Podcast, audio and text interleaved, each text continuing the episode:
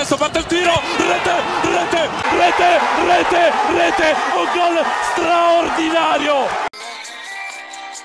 E se una femmina si chiamerà Futura Ti sono detto questa notte notte già Sarà diversa, bella come una stella Sarai mia tu Ma non fermarti, voglio ancora baciarti Chiudi i tuoi occhi, non voltarti indietro Qui tutto il mondo sembra fatto di vetro e sta cadendo a pezzi come un vecchio presente. Di più, oh, di più in fretta, di più. Benedetto, più su, nel silenzio tra le nuvole più su, che si arriva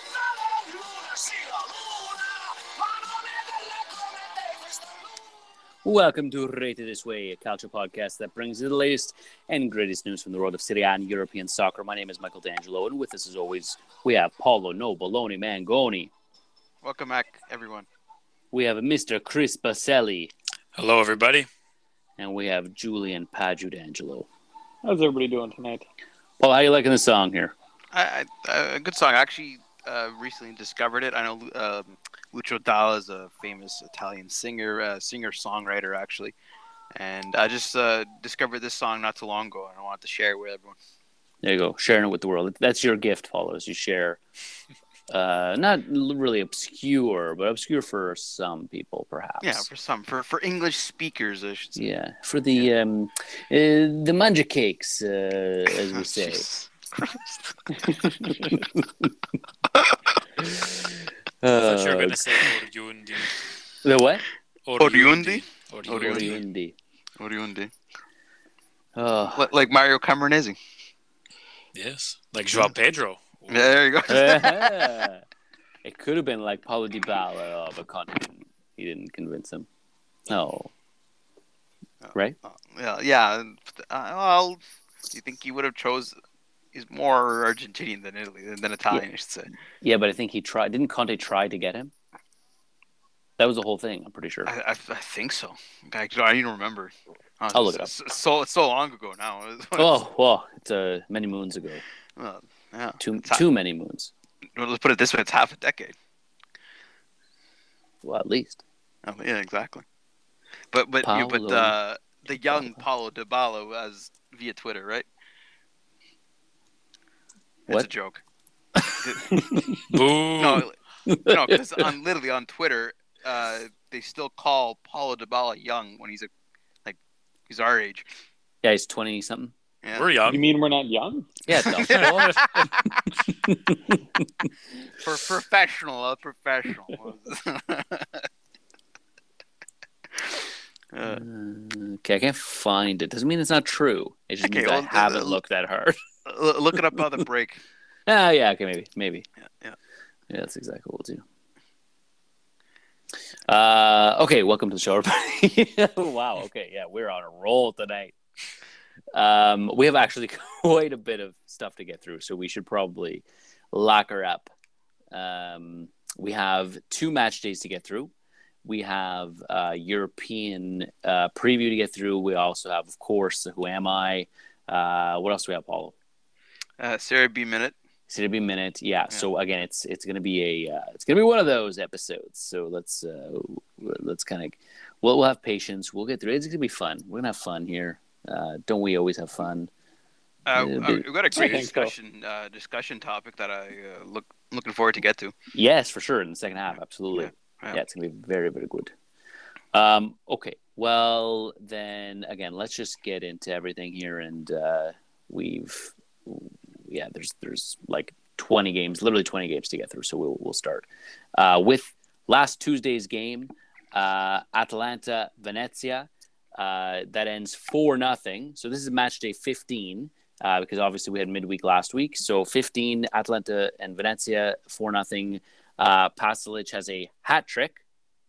Uh, Koopmeiners scores in the 57th to uh, break up a natural hat trick, but it's uh, a hat trick nonetheless. And that's uh, Paulo. What was this crazy stat here? He's scored a I think he scored. trick. he scored like at least two hat tricks Yes, in and Serie and coming off the bench or something as well. Like Yeah, yeah. some, he's not even a starter or some. Some I don't know if it's coming off the bench. Obviously, this was not. He started the game, but Yeah. yeah, not a But, uh, regular. But he's I think he's since he scored like two Serie A, Serie A hat tricks and like he's only the third player to ever do so. Yeah. something like that. Yeah. Something like that. Yeah, unbelievable. Um, okay, next game here we had Fiorentina and Sampdoria. Uh, Gabidi opened the score 50 minutes in before uh, Callejón ties it up 23 minutes in, and uh, Vlahovic scores uh, in the 32nd, and Sottil in the 45th, and that's how it ends 3 1 Fiorentina. Uh, Verona and Cagliari played out to a nil-nil draw. Juventus uh, saw off Salernitana 2 0. Uh, Dybala goal in the 21st minute uh, and Morata in the 70th minute were enough to get the two, uh, po- or sorry, get the, the three points for Juventus 2 0. Um, then that was on Tuesday. So moving on to Wednesday's games. Uh, now, hey, we're into December. Yay! Yay. Uh, we had Bologna Roma. Um, so a bit of a, I guess it was a bit of an upset here. Um, the only goal came through Mattias Svanberg.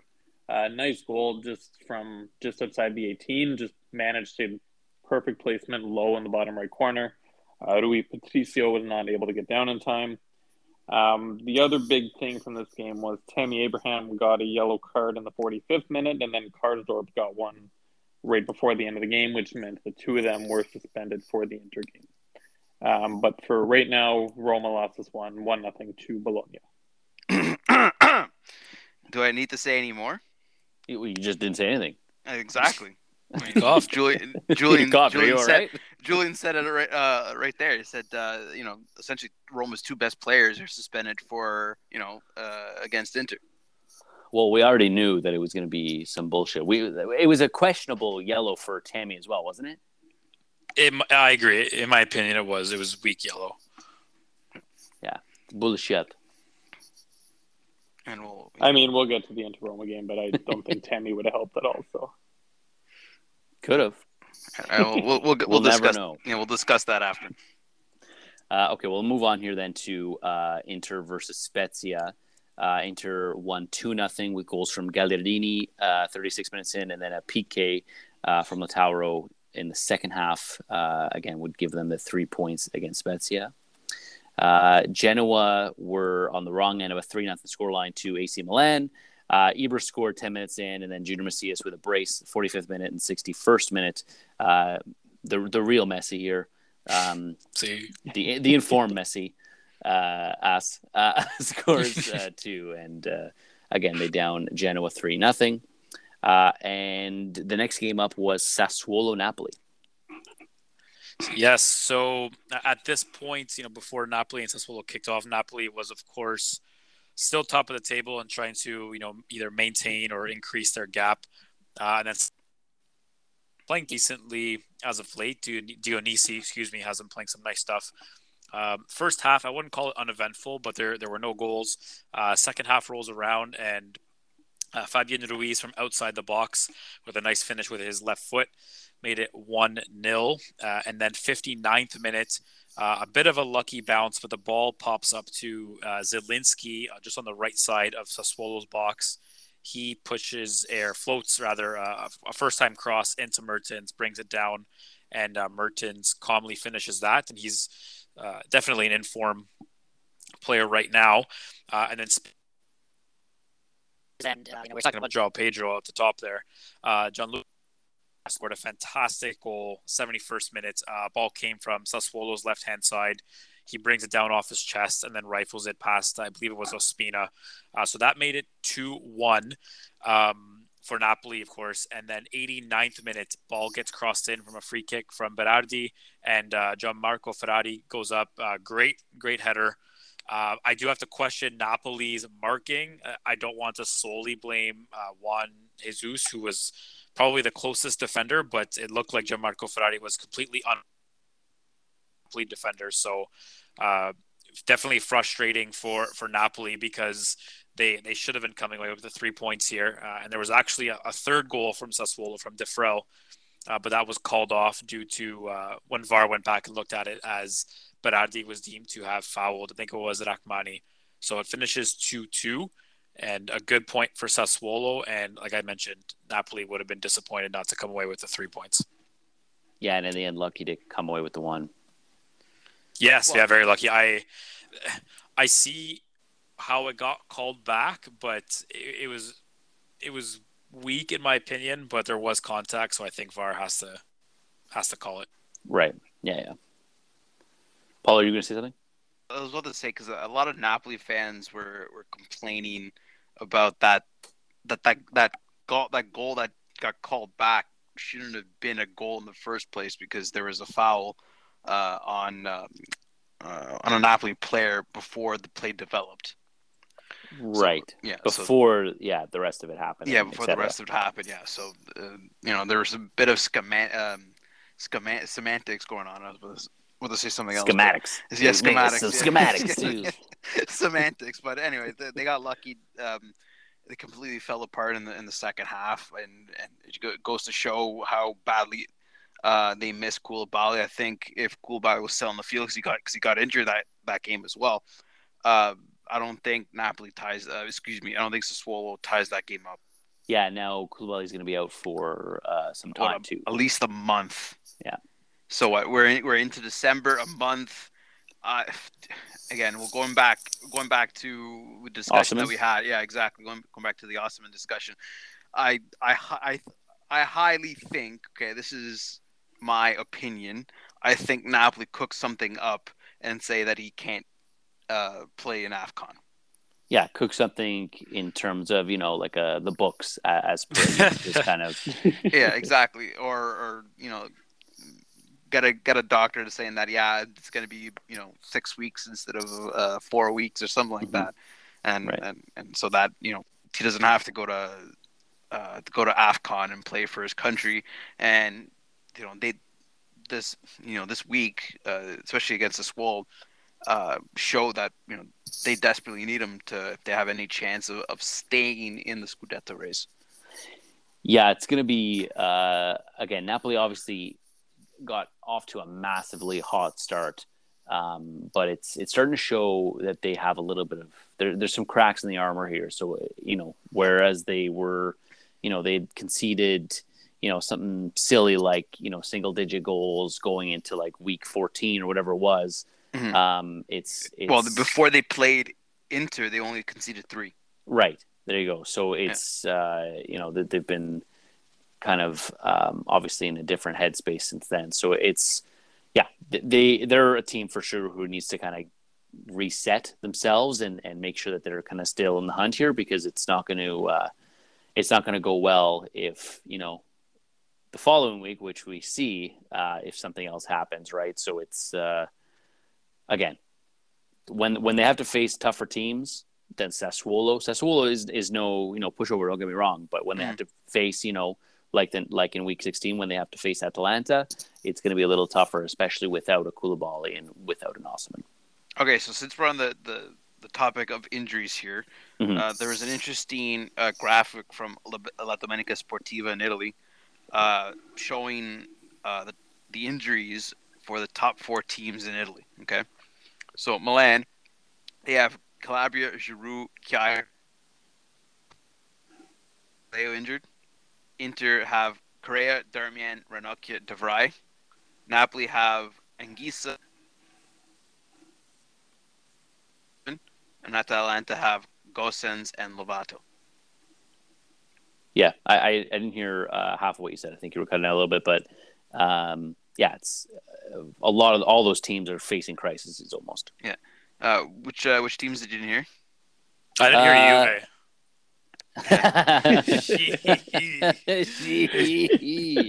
but you'll hear from them. I will tell you that. Oh God! Let's move on here. Let's, let's keep this going. Uh, Paul, why don't you tell us a little bit about uh, Torino Empoli? Uh, this was an entertaining game. Uh, personally, the game that I was looking forward to in round 15. Um, so the game starts off uh, with a mistake from Empoli's defense, uh, which was forced by uh, Pobega, which gave uh, Sanabria a shooting chance, but his shot was deflected, and then it fell to Pobega, who finished off uh, the uh, finished off the the shot in in the box. So This was 10 minutes in, so Napoli, uh, excuse me, Torino up one nothing 10 minutes in.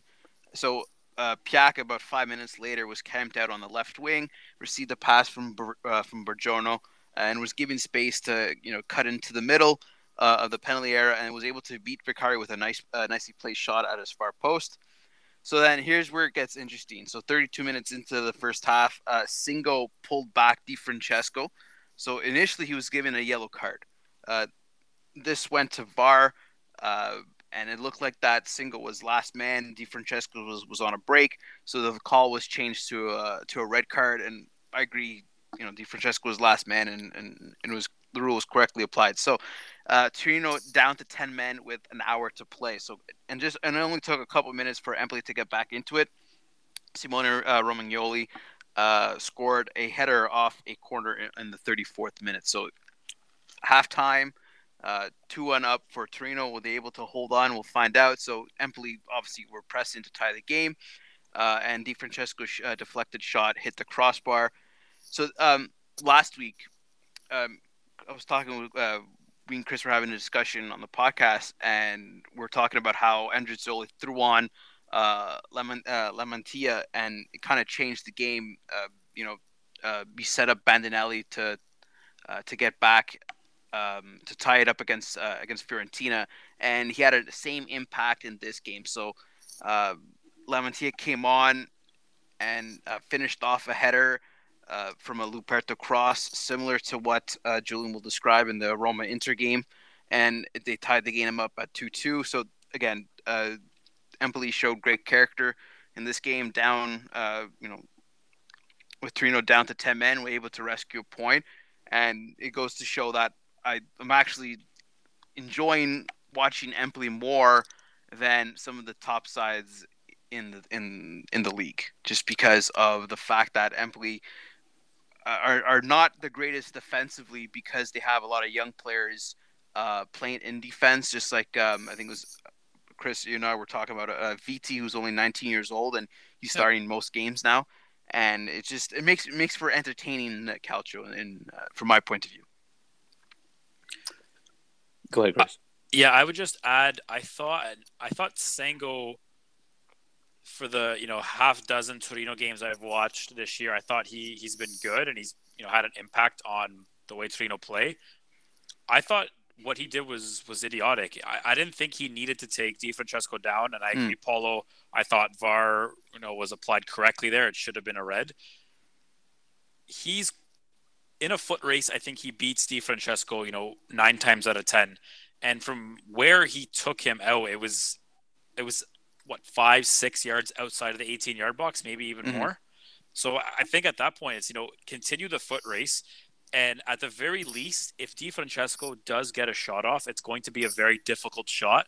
And at that point, you're hoping your goalkeeper can bail you out. But to go and and make that foul that early in the game, obviously it, it changed the flow of the game and, and the outcome of the game. But because I thought Torino started off well enough, and that red card just kind of threw all that out the window. Oh yeah, Torino probably could have dominated that, dominated that game without without that red card. But but put it this way, Chris, uh, with the new rule change, if uh, you know Singo would have would have taken maybe three more steps, uh, the foul would have been inside the box, and it would have been a yellow card and a penalty instead of a red card which threw away uh, the game regardless. Yeah, that's a good point. Exactly. There, there were other Torino defenders on their way back, so it, yeah, poor decision. Yeah, for sure. Michael. Yeah, so uh, I mean, with that uh, draw, Empoli were at this point in the um, Campionato, they were at uh, 20 points, I believe. So again, like you're saying, Paulo, they are you know they're, they're, they're having a decent showing in the first half of the season. They're right around I think they're 11th. Um, mm. So it's you know 10, 11 spot. They're they're challenging for top of the table, which again is uh, is impressive.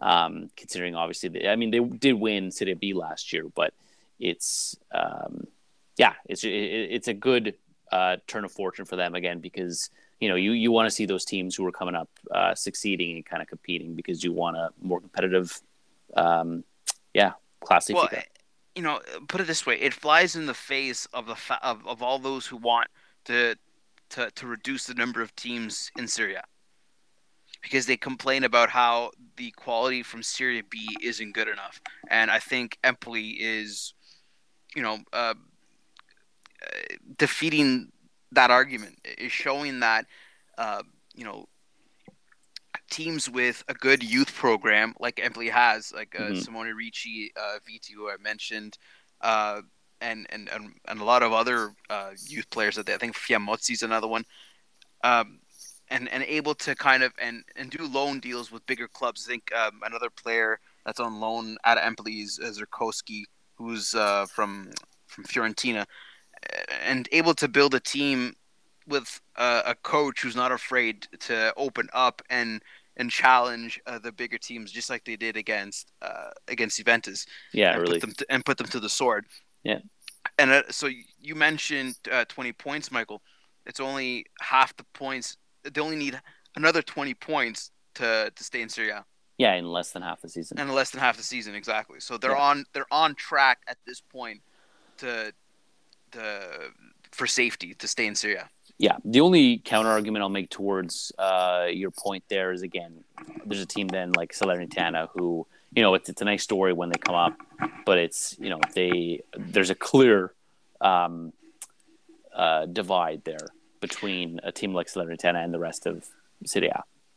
Yeah, sure, but but you can you can argue the same thing. You don't have the same arguments that are coming out of uh, the Premier League uh, when when Derby County comes up and they get shit on.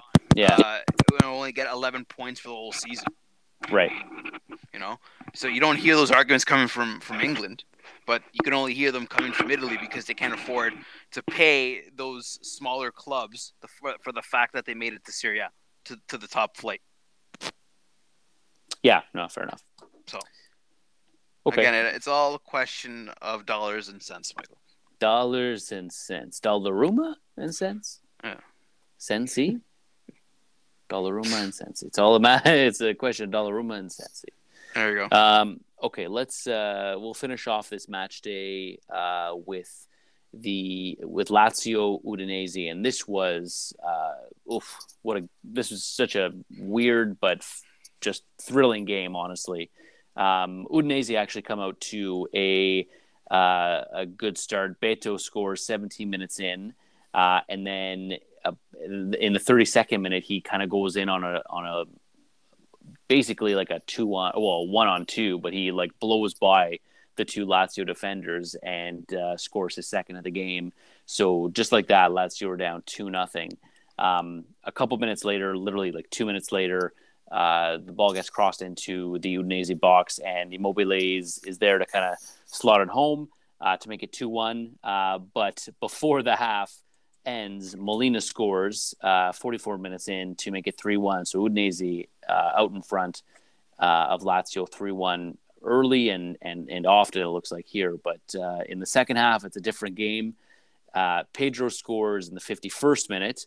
Uh, and then we finally had our goal of the match day. It's uh, uh, Milinkovic Savic has the 3 3 goal in this game, and here's the audio of that. Savic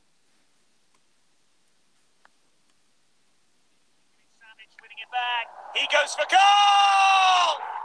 Stunning! Absolutely stunning! And it's three apiece at the Olimpico.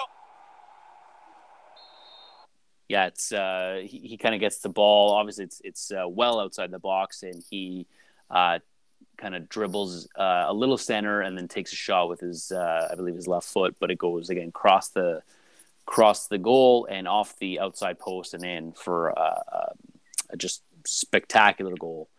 Um, and again, that leveled it at three um, before uh, Acerbi actually gets the 4 3 goal for Lazio 79 minutes in. So you're thinking, you know, this is looking pretty pretty good for Lazio. They, they probably have it covered here.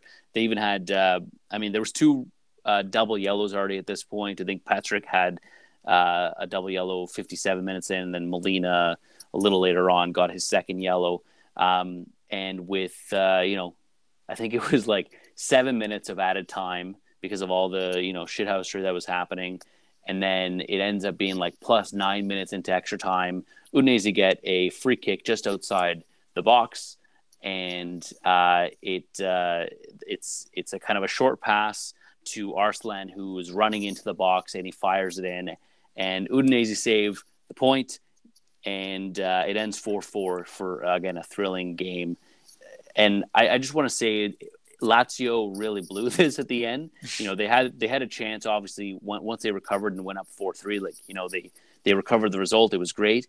Um, and then just that last play was a stupid tackle. Didn't have to happen uh, on the attack, or sorry, on the defense rather, um, for Lazio. And then uh, it's just such an easy goal for for Udinese at the end there. But again, to to Udinese's credit, they they earned at least something from this because they they obviously were there early and you know they kept fighting. I, for me, I, I, I remember Julian. I was texting and uh, I said, you know, was that Molina challenge really a, a worth? I don't think yellow? it was either. Yeah, I, I didn't think it was. Julian, what did you think? Um, he kind of jumps I up. thought it like, was though. I There was like, was. but was it an elbow? Was that what the like? to me, you're late, and he's purposely jumping into the defender. He's not, from my point of view, he's not making a play on the ball. Right, He's and late, he's he's and he's on a yellow. defender, He's already and he's on, on a yellow. yellow. Yeah. Yeah. To me, I think it was a dumb challenge by him. I don't think, like I said, if he makes it a little more like he's jumping up for the ball, then okay. But when he jumps, he's late and he jumps into the defender. To me, it's it was a good call. If that's a early foul and like a first foul, is that a yellow? Like his first foul Um, of the game, and it's earlier on. No, probably not. But especially already being on a yellow card, you can't you can't do stupid shit like that. Yeah, Yeah, that's fair. I, I don't know, like, and then I, I want to get Chris's take because for the for the tying goal, the the four four goal, because you see, I think it was Pepe Reina calling out uh, someone to to go to the top of the box because they see Arslan like wide open. There's a he had what a good six seven yards of space where he can shoot. Oh, easily, easily. Yeah. So I mean, was that like, like how would you be able to you know defend uh, that that type of set piece situation? Was it because of fatigue that they weren't able to step on on on the ball, or was it just a complete uh, shit show in terms of being you know ninety plus ten? Uh, it could. So, I mean, fitness would definitely play, you know, a role in that. I think the other thing too. I'm assuming at this point, you know, Lazio's made their five substitutions. So uh, there's a, you know, it's cliche, but they say, you know, don't make substitutions if you're defending a set piece. Now, I know that wasn't the case here, but the reason for that is because it takes time for you know players to just to get in sync and communicate with everybody. So maybe that that was the case. There is that one of the players that got subbed on a bit later in the game missed his assignment. Uh, that's yeah. So that combined with fitness, it, it really could have been anything. There you go. They, they only made three substitutions that game, but Interesting. Yeah, I mean, well, considering when you think about it, uh, Lazio is suffering from uh, from an injury crisis. Yeah. Uh, I mean, they have they had to play Patric again, who on the uh, on the goal for when uh, I think it was the when Beto splits the the defense, hmm Second goal. uh, the second goal. You see Patric, Patric kind of gets scared when he's going into the challenge against uh, Isaac Success. kind of like closes his eyes and hopes for the best, and he gets absolutely destroyed again. I mean, uh, the guy, the guy should not be starting. I kind of feel for Lazio fans whenever, uh, whenever he has to start. Yeah, it's uh, Julian's been it's Julian's favorite defender. He's been bad for a very long time. I don't know why it's taken people so long, but yeah, he's never been very good. Uh, I'm just checking here quick. Um, Yeah, just on that quickly too. Just I go back and rewatch that last Udinese goal. It almost looks like the Udinese attackers who were already in the box, they weren't even expecting it, or at least if they if they were, they sold it pretty well because mhm. their body language. It looks like they're expecting the ball to get crossed in, right. and then there's that abrupt stop when they see the ball go backwards. So it's possible that just Arslan and whoever took the free kick improvised. So uh, Yeah, I believe of- was it Forestieri? I, I think. Uh, but yeah, it could uh, exactly that right there. You know, you're in a a position where you literally have um, of two or three meters in front of you to kind of wind up and take a shot. You know what I mean? Like it, it's Yeah. it's open space for you um, inside the box, even right. So it's it's not like he was uh, you know wide enough because this this pass was literally on the just on the outside of the box. So it's it was just so much space for him to kind of run in and, and have a good shot and, and he yeah he took it well for sure. Uh, I was just checking uh, to see because on that second goal, it just looks like Beto's towering over um, the Lazio defenders there. So I just looked up, and Beto is like six four, Yeah. and he's like a beast. He runs Uh, like a gazelle. His Oh, yeah. long strides just paces Yeah. by everybody. Yeah. And they, didn't they pick them up for like six million euros or something like that? I don't even is that uh, was he like is it a loan or is he I don't know. Okay, well while you think he look that came up, from this from La Liga. Might be wrong. He Yeah, came well, he looked- from I look I, he came I think it was from Portuguese league. Portuguese league, Portimone, Portimonense.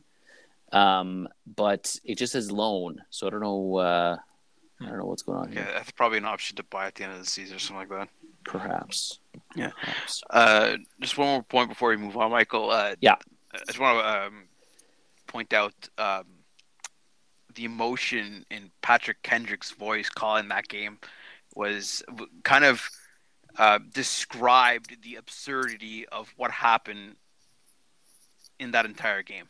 Yeah, every goal is you know, kind of really, really puts it on a platter for Yeah. for you to kind of understand the context of everything.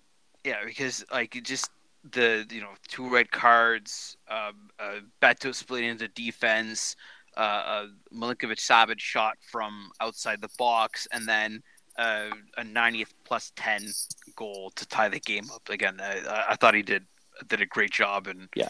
uh, you know personally, this is my opinion. Don't don't don't at me. Uh, I prefer when he's by himself calling the game. That's just me. It it, it kind of uh, it doesn't take away from the call and, and his emotion and his uh, and his the emotion from his voice. All right. Well, uh, with that, why don't we move into the second match day here that we have to cover because we've got another 10 games, obviously, here. Um, but uh, that's it for 15. Now we're on to 16, and that, oh, I think it ended Thursday, right? 15 ended Thursday. Mhm. And then two days later, Saturday, we had um, the next match day already start. So Milan uh, faced off against Salernitana, and they come away with a 2 0 win.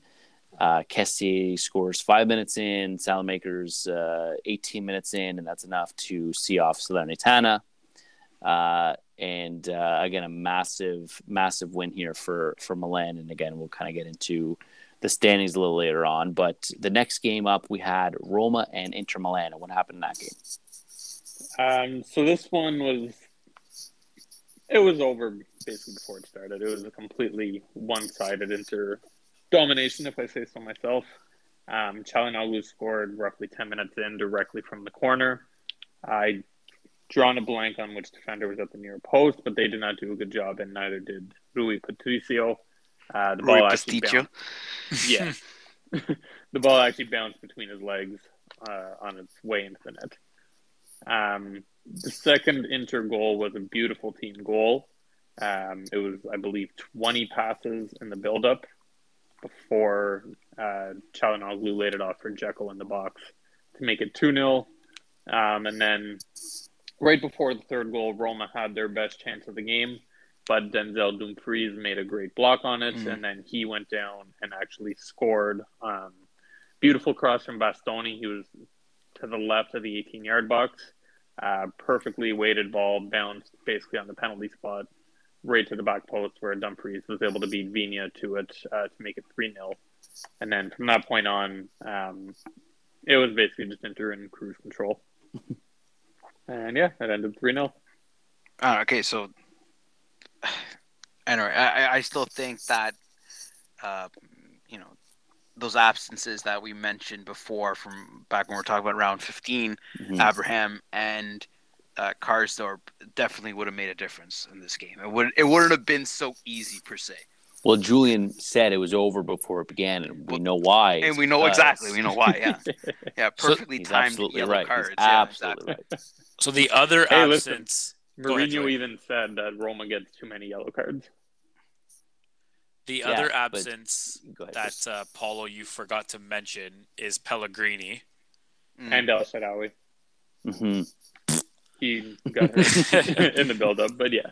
Um, and the only reason I mentioned Pellegrini is because I, I remember, I want to say three or four weeks ago, Paulo, you mentioned that you see a lot, or maybe Julian, you as well, on Roma Twitter, how uh, you know that they're shitting on Pellegrini, and you know they Mhm. they think he's getting paid too much, and he's really not that good. And then, sure enough, when he's, When he's not gone. available, yeah, you know the wheels fall off a little bit. So, you know, again, I don't think he's you know world class by any means, but I, I do think he's a good Serie A midfielder, and obviously they need him back as soon as possible. So. Definitely Yeah, missed, he's especially still the pivotal. game. Yes, Yeah. absolutely.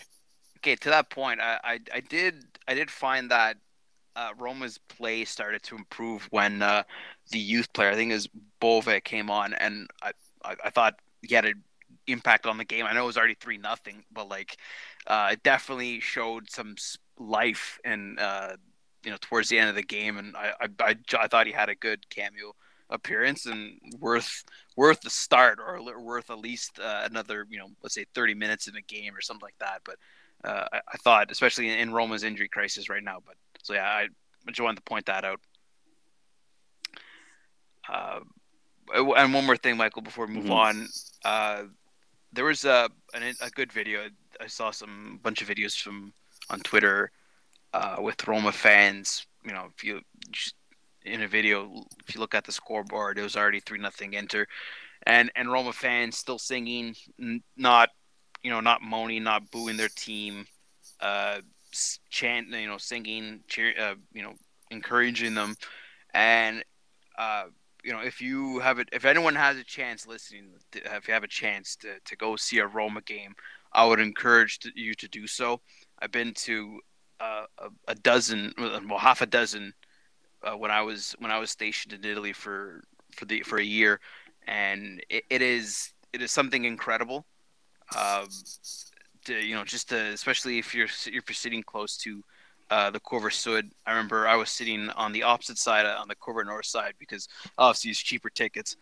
Um, and no one wants to sit there uh, when you're a Roma fan. But there was one game I remember. I think it was against Napoli. It was a Derby del uh, del Sole, uh, del Sole, and you can feel the the the vibrations when they started singing uh, the Roma Roma uh, Roma. They're the, the the chant that they they sing before the game starts. And it is something incredible. Like you, you're, you, you feel like you're getting hit by a, a wall of vibrations. It's, it's, uh, it's an incredible feeling to describe. Yeah. Uh, well, I, I, it didn't work for them this week. Uh, Listen, they're used to not really celebrating much, so they just sing a lot. shit. but they can. Mourinho Uh. can celebrate uh, a second uh, Tapiro d'Oro, right? Oh yeah, yeah. So this time, I don't think he said anything. He just like got in his car and left. He didn't, he didn't take it. Then what did they say? him They said there was the there was the after the treble there was the tripletta because they lost three nothing. Yeah, yeah, yeah. And yeah, this time he didn't say anything. Just got he his car and accused well because the guy accused him of still being like an interista. Yeah, yeah. Effectively. Which it, effect. it's, Yeah. it's true. Might be true. Um, I just want to give uh, credit to the schedule makers because, listen, hear me out here. Mm. On the Saturday, they had Milan play early. Mhm. They won 2 nothing. Mil- Inter Milan played. They won 3 nothing. The next game was the the rest of the top four, Napoli and Atalanta. So Mhm. you have on the Saturday, you have all three of the most important, probably fixtures of that weekend were happening at the same time. So I really No, like that. on the same I- day. Same on the same day, yeah, same day. I'm saying, yeah, it's I, I like that because again, you, you kind of get a, a really good, um, you get a, a it, it's a it's a punch. It's a really big punch for Serie A to kind of have all those teams happening at, at you know around the same time. Good for them. Anyways, what happened to Napoli Atalanta? well, good segue only because uh, speaking of Napoli Atalanta, for me, the two most entertaining teams in Serie A. Uh, and Atalanta have had that tag for a while now.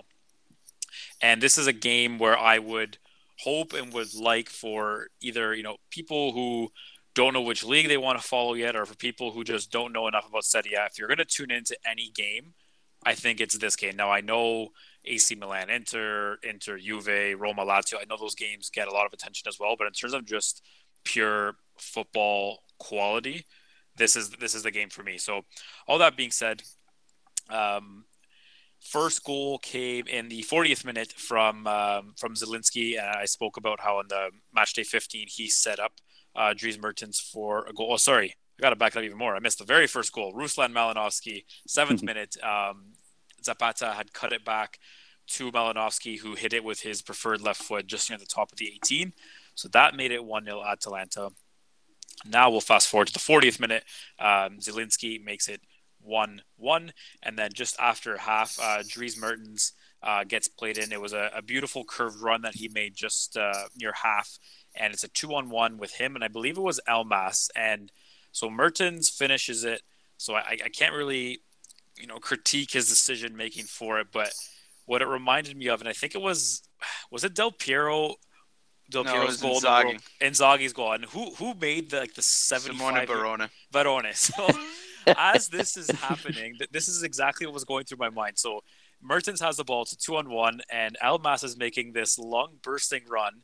And in my opinion, anyways, if Mertens had just squared it across, Elmas could have kicked it in with his eyes closed. But again, Mertens did finish it, so I can't critique him. But watching Elmas make that run, just I had flashbacks to Barone making that run and, and Zoggy not even looking at him. So, uh, so that made it two one Napoli. Uh, and then 66th minute, um, Demiral uh, gets played in and rifles it uh, to make it 2 2. And then 71st minute, Atalanta carrying a lot of momentum at this point. Uh, I, be- I believe it was Ilicic who played it uh, to the top of the 18 for Remo Freuler. First time finish into the Mm. bottom corner makes it uh, 3 2, and that was the final score. So this was significant for a few reasons. Uh, it pushed Napoli essentially into third place with AC Milan and Inter Milan's results.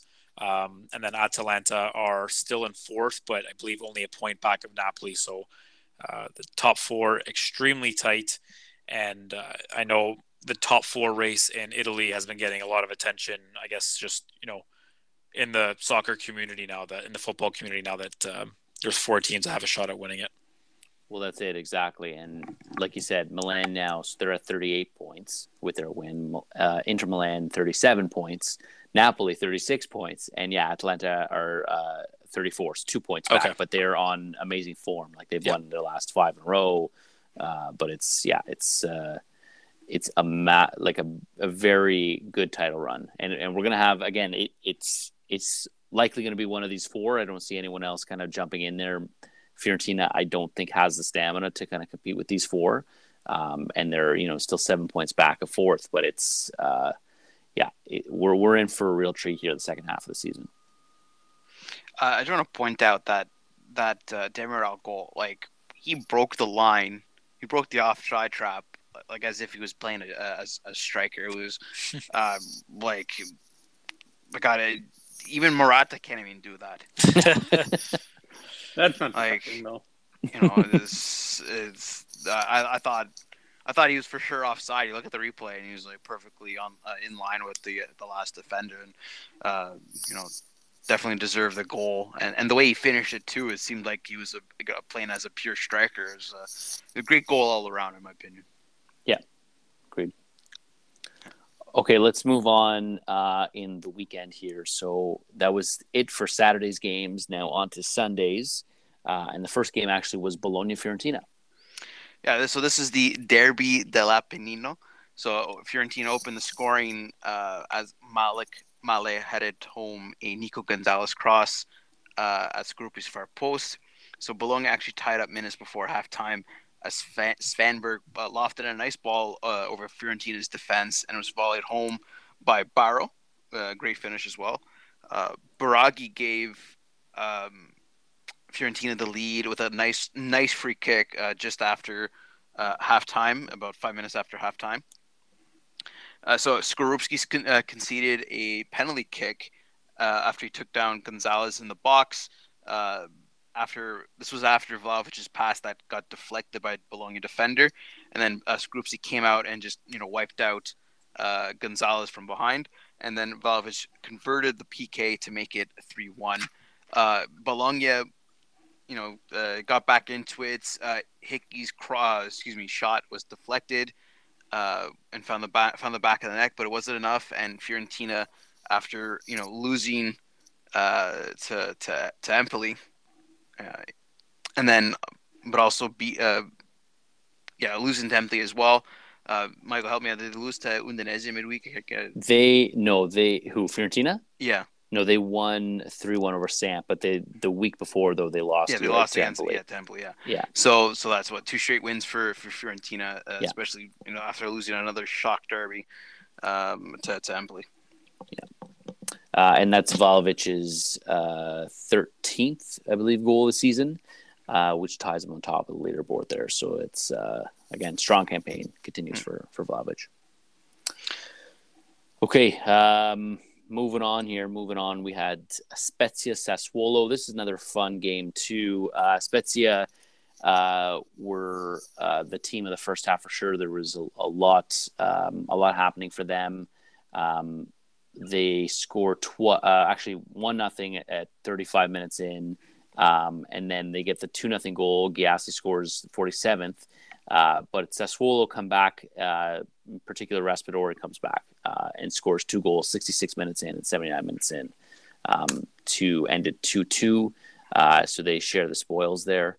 Uh, the next game was a, I guess it's a Veneto derby. It was um, it was Verona versus uh, Venezia, or Venezia hosting Verona, and uh, this was again another just spectacular game for me. It was fun to watch, and it's it's fun because there's you know there's errors, there's nice goals, um, but uh, yeah, it started off. Uh, scores 12 minutes in, um, finishes it neatly, kind of coming across the box, uh, and again makes it one nothing.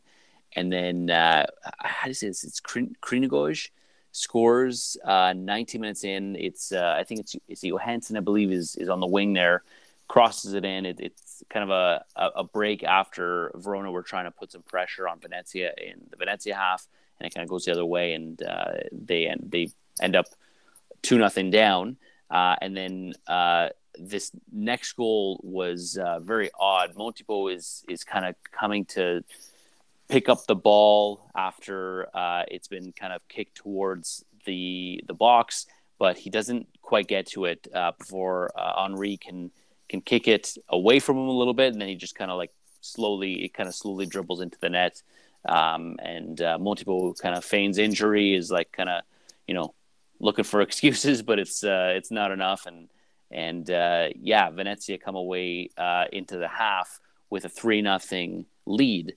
Uh, but massive but because in the second half, uh, an own goal by Henry in the 52nd minute um, starts the bleeding. It's 3 1. uh, Ceccaroni gets a straight red in the 62nd minute. Uh, and then uh, Caprari scores a, a PK uh, in the 65th to make it 3 2. And then uh, Simeone with a brace, 3 3 in 67 minutes. And then with a rocket of a shot in the 85th minute. And uh, Verona come all the way back and score four goals in the second half uh, to take the game 4 3 after uh, what looked like a, a, lost game for them. Um, was just, it sh- shows uh, massive character on their end. And just, again, it's a derby, so you have to expect the unexpected. I just want to point out so Venezia conceded in two games, so in, in this week alone, conceded eight goals. Yes. Yeah. So what's what, what was more entertaining, this game or the Lazio Udinese game? Pro, I like the Lazio Udinese game because Lazio screwed up at literally ten minutes, like Fair into enough. extra time. You know what I mean? Like it's it's Yeah. just so funny to me that it was the last week of the game, everything. Um, but uh, yeah, this game again also had just some fun moments, and it, it was I, I shared a, a screen grab with Paulo when uh, I think it was the second goal for uh, Venezia. Was like on his head, so he's just like that. it's not going well for them. and then again, they come back. That I don't know if you guys saw that uh, second goal from Simeone. It was a rocket of a shot. It was it was unbelievable, but uh, it wasn't good enough for our goal of the week, and we'll get to that in a bit. There you go. Uh, I, I, I, again, it's impressive. So for me, you know, blowing a three nothing lead, it kind of just probably will solidify uh, Venezia going down. I mean, we'll get into to Cagliari a bit later, but like it seems like that they're picking up momentum. Uh, Mazzari's plays kind of you know changing the team, and they, they seem to be a bit bit calmer uh, in that sense. And uh, I understand, you know, Paulo Zanetti's play is uh, more expansive. Kind of showed it against Inter as well, right, Julian? Kind of, you know, forced Inter uh, before uh, Calhanoglu scored that opening goal, and uh, there, it's not the same as uh, as Empoli because they can rely on on Pinamonti and and other players, but there's no um, important player out of Venezia that can step up. Maybe Busio uh, could be that type of player at Venezia, but so far, you know, nothing's coming out. hmm It's uh, it's going to be interesting for sure. I agree because they're at what 15 points now. They've lost three in a row, but uh, to your credit, or to what you're saying is is Cagliari is slowly creeping back after four draws in a row, right? So it's uh, yeah. Actually, we'll get to Cagliari's result in a little bit, but yeah, it's uh, it's going to be interesting for Venezia. They're they're clearly, you know, they're going to be in. It's going to be a battle for them. I think They're- they they have to kind of show some some character here and, and make sure that you know, even though they let three points here slip away, maybe they can steal some more points, uh, hopefully, because uh, I want to see those jerseys next year, just selfishly. Yeah, well, well actually, we'll, we'll get into well, yeah, we'll get into next week, uh, next week or next round uh, when you wrap up the uh, the segment there. Yeah, sure. Okay, well, let's uh, just again quickly fly through here. Lazio uh, were at Sampdoria, who uh, who made some news, and we'll talk about them in a second as well. But uh, Lazio score uh, seven minutes in. Milinkovic Savic scores, making one nothing, and then an Immobile brace, seventeen minutes in. Then the thirty seventh minute makes it three nothing. Uh, before um, there's uh, a Gabbiadini's goal, I guess, in the 89th to make it 3 1. So it's not a, you know, just a wash for, for Sampdoria. But uh, Milinkovic Savic actually gets a double yellow in this game, which means that uh, for next week, which is this match day 17, where Lazio uh, they play Sassuolo, uh, they're going to be without uh, SMS, which is uh, going to be a big blow for them. I mean, I saw the the double yellow, and it, I think he was already on a yellow card, and he was fouled. Like he he was fouled. He got fouled, and it wasn't called. And then it was the reaction that got him sent off. Mhm. but, like if you watch the replay, he had his jersey grabbed. Like he, uh, the defender had a handful of his jersey, and it, and it wasn't called a foul. So, I mean, he had a point. But I, as Chris would say, you know, you would have to you know, keep your emotions in check, and especially when you're already on a yellow card. Uh, okay, moving on here, we had Juve and Genoa, and Juventus comes away with a 2 0 victory. Cuadrado scores off of a corner kick, which could have been the goal of the match day. It wasn't. but yeah, but then but then you would have to do share it with Calhanoglu because he also Ah. scored off the corner. Yeah, but Crazy that there were two goals off in the corner this week. Yeah, yeah, it's uh, it's you know you, you probably don't see it Ever. sometimes. Yeah, exactly. Sometimes ever in a season, right? So it's just funny that it happens kind of uh, literally within a couple days.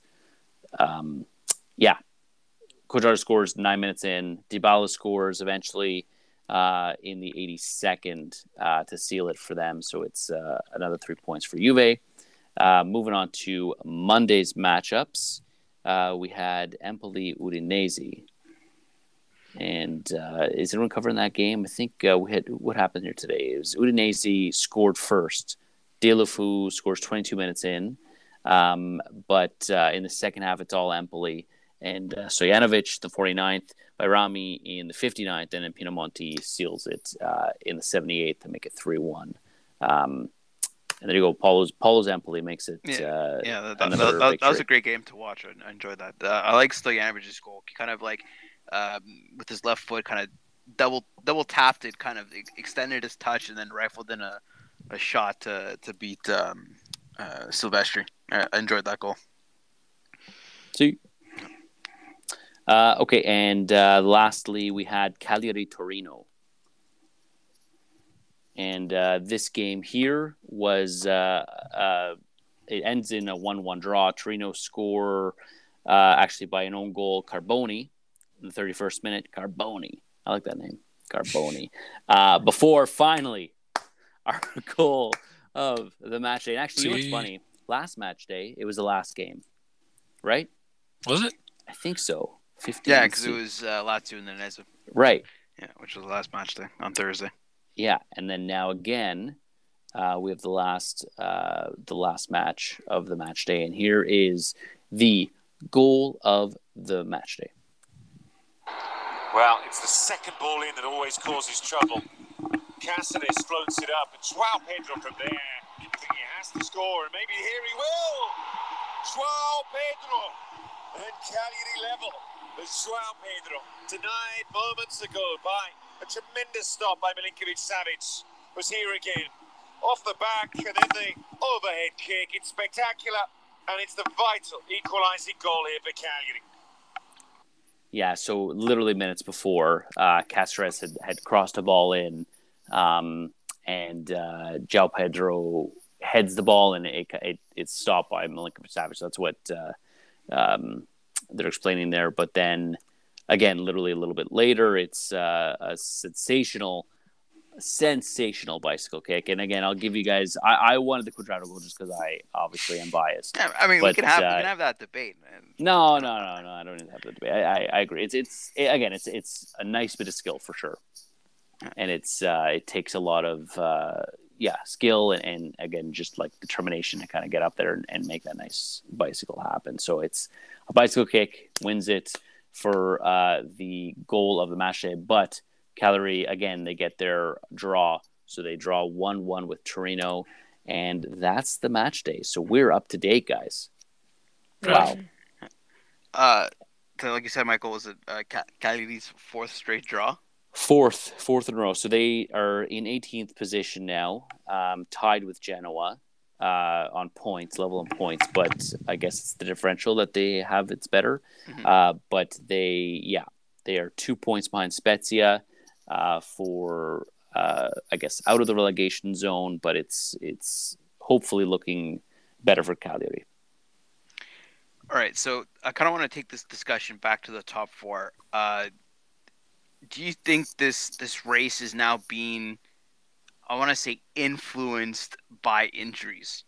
Uh, I, I want to go back to the discussion that we had um, about injuries. So you can tell that Inter and Milan are coping better with injuries than Napoli. But here's this is my point of view. I think Napoli's injuries are, are more fundamental than Milan, in my opinion. I think, or Inter. Uh, you know, uh, losing your club captain Koulibaly, who's outside of Insigne, actually Insigne and Koulibaly were out for uh, against um, against Atalanta. So essentially, your two best players plus a bunch of midfielders, and I think Lobotka might have got injured as well too uh, after that. So to me, it's like it. it um, I I guess it's a league is a is a, a long period of time, but uh, it's going to come down as who can best manage injuries uh, throughout the season. And so far, the clubs, uh, the Mil- Milanese clubs, are, are doing a better job of that. And then you know, Chris, we'll get into Milan. Uh, you know, they did they did a good job of only dropping, uh, you know, two games when uh, Mike Maignan was out, and then now they have to deal with uh, Kjaer out for the season. I would just, you know, those are good points. I would just add that I think for the big clubs specifically, that over the course of the season, they're all going to deal with injuries. So it's unfortunate just for Napoli, speaking about them specifically, that, you know, three of their best players are all injured at the same time. But, you know, Milan had injuries at the beginning of the season, whether it was Ibra that was out, Bennacer, uh, you name it, and mm more recently as well. I'm sure, you know, Inter is going to have injuries here and there. So, uh, I think it's just a matter of when those injuries hit. You know, do you have the depth to deal with it? And again, unfortunately for Napoli, it's their three best players all out at the same time, which is a bit more difficult to manage than you know having them out a month apart from each other, whatever the case is. Yeah, I think you nailed it there because it's you know obviously depth, but it's the fact that again. Significant players are missing significant time, right? So it's not just you. You know, you're able to replace um, a, a, serviceable midfielder. No, you're replacing again like a Koulibaly or or um, you know you're attacking your your starting striker, right? And and and uh, I guess a good point to describe what Chris is saying is is Inter. So you know uh, I mentioned I think it was just last week.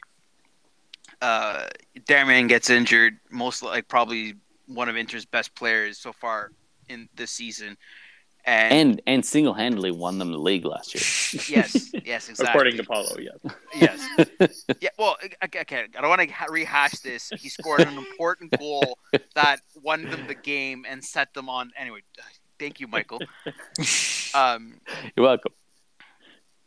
So, so I asked the question. You know, will Inter can Dumfries come in uh, and replace Darmian? Will he have any you know problems uh, fitting into the into the starting lineup because Julian, you remember er, like early on in the season, uh, he was struggling, like struggled big time, and which is why Darmian came in and, and made it made that his spot. Uh, and then Julian, he scored a goal, scored his first goal. Yeah, he honestly he had his best game in an inter kit so far. Um, it was nice to see him step up. He also had the big play to actually save a goal right before he scored. So um, good for him to get a little bit of confidence. I think as well, like a lot of people don't realize, De Vrij been out now for since the last international break, and Inter of first De Vrij and then Ranocchia actually, and Inter have continued on just rotating their back three. Right, you had Bastoni play in the middle, you had Skriniar play in the middle. Um, they're just kind of taking everything in stride and rolling with it. Yeah, didn't D'Ambrosio play against Roma? Yeah, he did. He was on the right, Skriniar in the middle, and uh, Bastoni on the left. Yeah. So like and and there you go. So you had Milan early, early on with that period when Mike Maignan was out, cope with uh, with injuries to important players, and now Inter.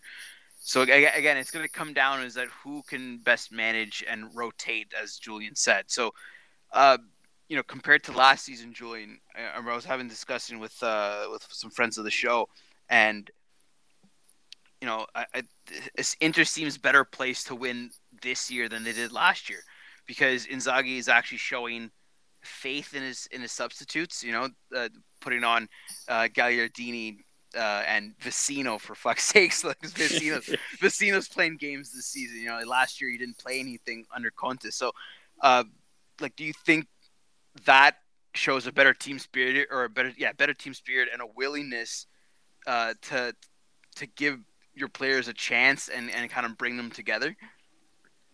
Um, I mean, yes and no. He does. I agree. He does like to rotate the squad a little bit more.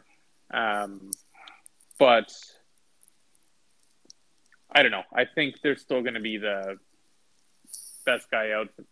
Who's going to be out, right? Vecino has already voiced his complaints that he wants to leave. You had Sanchez voice his complaint earlier on this year as well when he posted on Instagram something about a dusty Lamborghini. I don't know.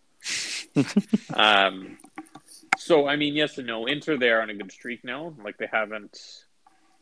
The only well, the most recent game they lost was the Lazio game, and I think before that was actually the Real Madrid game. So they're on a very good roll right now. So I mean, it's just hopefully they can keep their form up, keep their momentum going, and avoid any long-term serious injuries to multiple players. And Michael, I'd be remiss to not mention the fact that Allegri chewed out Morata against uh, against uh, Genoa. Yeah, he was uh, giving him lip, so he uh, he said, uh, "What did he say? You you, you made a foul, so shut up." Yeah, exactly. Don't shut up. good, good, good. Yeah, I mean, I God, I hope he just doesn't start anymore. Like, Yeah, I- we'll see. We'll see. Yeah. Uh, okay, so I just want to uh, wrap up here the talk on, um, I guess the the state of the the Classifica now. So, like we mentioned before, Milan uh, move into first, with 38 points. Uh, Inter are second with 37. Napoli fall to third with 36, and Atalanta solidly in fourth with 34 points. And then again, a little bit of a drop. Juve have now moved into fifth position here, uh, and they're still tied with Fiorentina, who also got a win. With uh, they're both on 27 points for uh, I guess the last two European spots in uh, in the league here, but uh, Roma again with their loss fall out of that top six. They are level with Lazio at 25 points, and again we kind of spoke about the bottom of the table, but just to re-emphasize that Cagliari in 18th position with 10 points, Genoa with their loss are still in 10th. Uh, sorry, still in 19th with 10 points, and Salernitana still on eight with their loss. Um, and other notes again, Immobile and Vlahovic are now tied for the capo race, uh, and Simeone with his brace uh, actually moves into two goals short of that as well. He's in 11 goals, so it's it's uh, a race on many fronts in the league this year. Okay, so quickly, just to preview uh, round 17. So on Friday at 2:45 Eastern Standard Time, it's the Derby della Lanterna, so Genoa versus Sampdoria. Uh, so this is essentially a make or break game, in my opinion, for Roberto Roberto da Serva. Uh, da, Ser- da Serva. The Versa. And- D'Aversa. De- Jeez, thank you. and it doesn't matter; he's probably gonna get sacked because. Uh, because Michael, what happened at Sampdoria? Well, um, Our yeah, favorite was- owner. Yeah, yeah. Unfortunately, the the, uh, the animal, Animale himself, uh, At stepped, Viperetta. stepped down, didn't he? Or was Well, he? I I- guess he got arrested first. yeah, but for, he yeah. got arrested. Yeah, he got he got arrested for I think it was a fraudulent bankruptcy. Yeah, I think it was something he was cooking books or something. Uh, I, I think there was something with Plus Valence as well. I'm not sure. There's uh, there's lots happening there, but uh, yeah, effectively, so he got arrested, and uh, and so he is he's resigned. yeah, so he's no longer a Serie A president, which is unfortunate because he has brought uh, brought uh, many um, many episodes of hilarity to uh, to our lives. Yeah, and great shame now to Sampdoria. Yeah. well, now, now, well, again, most likely because I remember not too long ago it was Gianluca Vialli led a consortium uh, to purchase the club, which fell through. So most likely that could be opened up again uh, because now the club has gone into trust because because he was arrested for financial crimes. Yeah. Yeah. So we'll, we'll see if that um, that uh, arises once again. It'd be interesting because you know Vialli and Mancini working together. We'll see if uh, those two combine after the World Cup to, to come in and uh, and purchase their beloved Sampdoria. I thought Mancini was supposed to go to Man United. Uh, he said that it was all talk that he's concentrating on winning the World Cup, which uh, tournament that he hasn't yet qualified for. Good to know. So uh, so that's that's the Friday. Uh, Michael, you want to say something? No, I was that's that's what you need to know. Yeah. Uh, Uh, so uh, Saturday it's uh, Fiorentina Salernitana at nine, uh, Venezia Juventus at noon, and Udinese Milan at two forty five.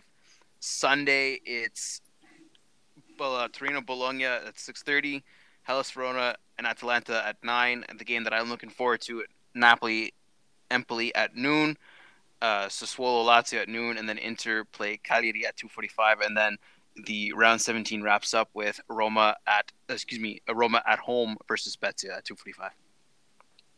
That's right. Michael. There we have it. So uh, again, we'll have some uh, possible, you know, trap games for Napoli against Empoli and uh, Lazio I as well. guess Lazio, yeah, against Sassuolo. So it's gonna it's gonna be a interesting, uh, ho- potentially eventful match day in match day 17. Okay, well, uh, with that, why don't we take a quick break here? We've been phew, we've been talking a long, long time. Uh, let's take a break and we'll get back. We'll go through, uh, yeah, the rest of it. We have some European um, chats to get through, and of course, who am I? So, uh, again, we'll be right back. We'll get right into that.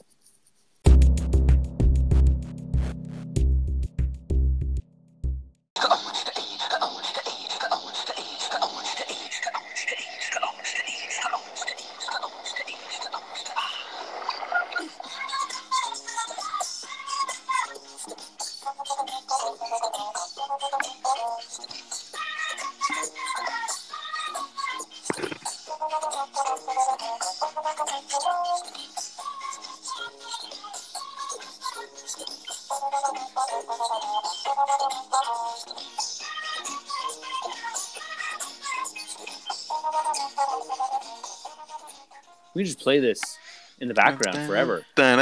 That should be the football halftime music. Yeah, I could just see Paul was dancing. I, I got it last week too. He was doing the show. now he's he's doing one of those like he's moving his arms, just like yeah.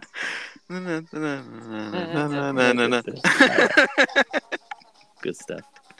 Welcome back to the show. Uh, okay, let's get through it. We uh, we really took all of the time uh, in the first half here, so let's we'll power through obviously uh, the European preview, um, and then we're going to get into who am I, and then of course hit every minute. So let's uh, why don't we start with the Champions League? So what's going on in the Champions League? This uh, is the final match day. Yeah, match day six. So on Tuesday, uh, the two games are for the Italian uh, Italian teams. It's Milan, Liverpool, and then Real Madrid, Inter. So let's start with uh, the game that actually does matter, in my opinion. Uh, Milan, Liverpool. So Chris, it'll be interesting to know. There's some reports about the starting eleven that could face Liverpool on Tuesday. It's as follows. So Maignan to start in goal, obviously. Kalulu, Tamori, Romagnoli, Theo Hernandez, uh, Tonali, Kessié in midfield, with uh, Messias, Diaz, Krunic, and Ibra. So the reason why I brought this up is because um, I think after, uh, well, in the pre-match uh, press conference uh, on Monday, Pioli said that you know uh, we will look to start as many attacking players as possible. And then you read the projected lineup, and Krunic is in that lineup. Yeah, that's it's disappointing. The only thing I can think of, and again, you guys know what I think of Krunic. What I do have to acknowledge is that he does work his ass off, and when it comes to pressing, he is effective. Uh, and again, pressing isn't just about you know being fast because otherwise you know any fast player can go on to be an effective presser. But you know you have to be a smart player. You have to know what's around you. Where are you pressing? When are you pressing? So, anyways, he is good at that. So the only reason, the only logical explanation I can see is that Pioli is gonna, you know, truly go for it in the first half, and hopefully Krunic can, you know, affect the press and that lead to a goal. But I would be very surprised if he made it past, you know, the 65th minute. Okay, so uh, I know. I think Klopp also spoke on Monday and mentioned the fact that it's obvious that uh, he will have to rest players. There'll be some rotation. Um, did have you guys heard anything about uh, Salah starting? Uh, you know, like a, a, you know, will Liverpool play Salah and Mane? That's my question. I mean, I don't know, but I I saw something just before we started recording that I believe it was a quote from Klopp saying, "If I don't rotate the squad or if I don't rest certain players, the medical staff will kill me." Uh, I'm paraphrasing there, but so I again, some players will be rested clearly if he if we can take him for his word, but exactly who will be rested, I, I don't know yet. Because you know, obviously, Milan Twitter is uh, on fire, uh, always Like before big game. Yeah, exactly. Yes. And uh, there's something I saw a tweet uh, said that uh, how how can people sleep when when Romagnoli is gonna fa- is gonna line up against Mohamed Salah? He's gonna shut him down. Well, listen, you know, Michael as as neutrals in this game, uh, but obviously lean towards Milan for obvious reasons. Uh, not that they we wanted to win. We want to them to extend their season. That's the only reason why we, we want them to win, right? Um, I, yeah, I, and I so liked and I like Kaká. yeah. so I mean, I, I hope I hope you're right, Michael, and, and when you say that Romagnoli will shut down uh, whoever uh, uh, Liverpool put up there. So- See, I think of him as a young uh, Davide Santon. Just like how we all think Paulo Paulo Dybala is like forever 21. Like the Yeah. the clothes brand? Yeah, exactly. That's the joke. That's the joke. That's the joke. Uh, so yeah, uh, essentially, Milan has to win if they have any chance of qualifying, um, and they have to get a result uh, in the other game, which is Atletico Madrid and Porto. So, in theory, if Milan gets does get anything or does best the result in the other game, they could finish in the top three, which I will be ecstatic about. Right. So if they win and the other game ends in a draw, they'll be second. Yes, yes. Right. which could happen because both those teams need to win. Yeah. Yeah. It's not like one of them can just sit back. Yeah. So the second game on Tuesday is Real Madrid Inter. So of course, uh, Inter would have to win to get top spot because Real Madrid is up by two points and they have a better goal uh, goal differential as well. Um, but uh, I mean, Julian, does does it really matter at this point? You qualified. Uh, do you does do you think Inzaghi goes for it or rotate players because of the devastating injuries that they picked up in league play? No, I think he's gonna go for it. You got nothing to lose, really. Like you, you lose the game, you finish, you're still second in the group. Mhm. So I'd like to see him go for it. Um, and I mean, of course, you probably would get a better draw, right? You get to avoid Liverpool, Bayern. So I'd like to see him go for the win. And I mean, I think it's doable. The first game, they, quite frankly, they outplayed Madrid. Madrid just managed to grab a late goal in the 89th minute, right? Um, but Benzema is out tomorrow, so I'm not sure who's starting up front for Madrid, but we'll see how it goes. But yeah, I would like to see them go for it. Okay, so so that's the Tuesday games. Uh, on Wednesday, Juventus play Malmo and Atalanta play Villarreal. So as for Juventus, uh, we all okay. So after they qualified for the round of 16, Allegri said that it was an objective reached. Uh, they literally closed up shop when they were losing one nothing against Chelsea at Stamford Bridge. So it doesn't matter what they do now; they can might as well play the farm team at this uh, at the Primavera team at this point because there's no way in hell that Chelsea will lose to Zenit St. Petersburg or drop any points. And the fact that you put up a dis disgu- I don't know, I- I was Despicable. Despicable. despicable. Yeah, that's what it was. It was it was despicable. Despicable. And honestly, it was it was it was pathetic. I, wouldn't call it despicable. It was pathetic because it was. The reason why I call it pathetic is because you you you're you're calling it uh, a success and and trying to close up shop when you're down one nothing in a game where if you at least draw, you still hold first place in balance for the last uh, for for uh, match day six. And at this point, yeah, m- might as well rotate the t- rotate the team like 100% because you're not catching Chelsea and you're and you, you just condemned yourself to second place against teams as Julian said, Liverpool, Bayern, etc. Here's So, what's going to happen. yeah, yeah. They're gonna they're gonna tie Zenit, and then Juve are gonna beat Malmo. Uh, sure.